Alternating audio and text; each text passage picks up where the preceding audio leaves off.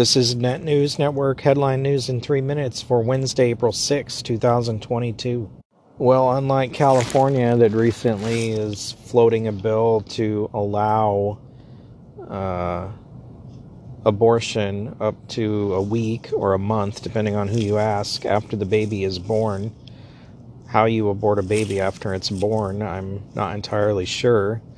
But Oklahoma lawmakers have passed a bill making abortion entirely illegal. The ban was initially passed by the Oklahoma Senate in 2021. After the House approved it Tuesday, it now heads to Governor Stitt, who has pledged to sign all restrictive abortion legislation that comes across his desk. The ban appears to openly flout Supreme Court precedents, according to this news report. The bill passed 70 to 14 in the Republican controlled House with little fanfare and less warning. The measure would make performing an abortion a felony, punishable by up to 10 years in prison and up to $100,000 in fines. It does make an exception in the case of a threat to the life of the mother.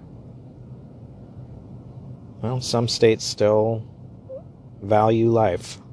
Joe Biden has submitted his budget proposal and in it, of course, is the sing song Democrat anthem about raising taxes on rich people and everything they own, and that the taxes will go up if the value of said items or assets increases.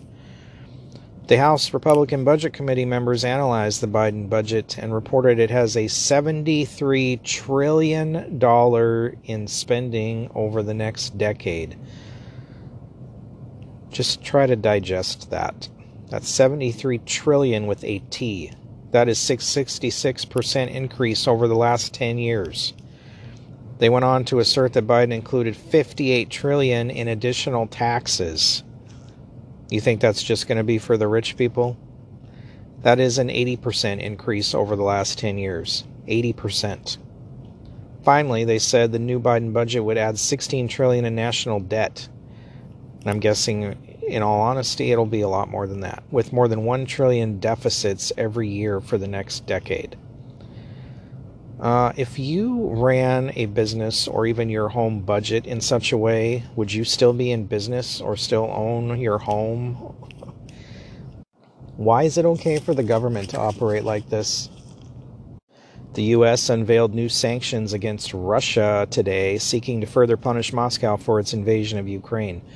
The new penalties include a ban on all new investment in Russia, as well as sanctions on Russia's biggest financial financial institution, Sberbank, and the country's largest private bank, Alfa Bank. Russia President, President Vladimir Putin's two adult daughters also targeted, as are the wife and daughter of Foreign Minister Sergei Lavrov.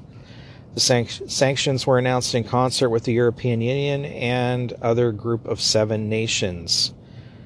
Shortly before the Biden administration announced the sanctions, Treasury Secretary Janet Yellen warned lawmakers of a major impact to the world economy due to the invasion. In testimony before the House Financial Services Committee, Yellen said Russia's invasion was an unacceptable affront to the rules based global order and will have enormous economic repercussions in Ukraine and beyond. She told lawmakers of a disruption in food supplies for millions of people around the world, and that includes here in the U.S. I hope you are preparing now. This has been Net News Network headline news in three minutes. For more, visit netnewsnetwork.net. Thanks for listening.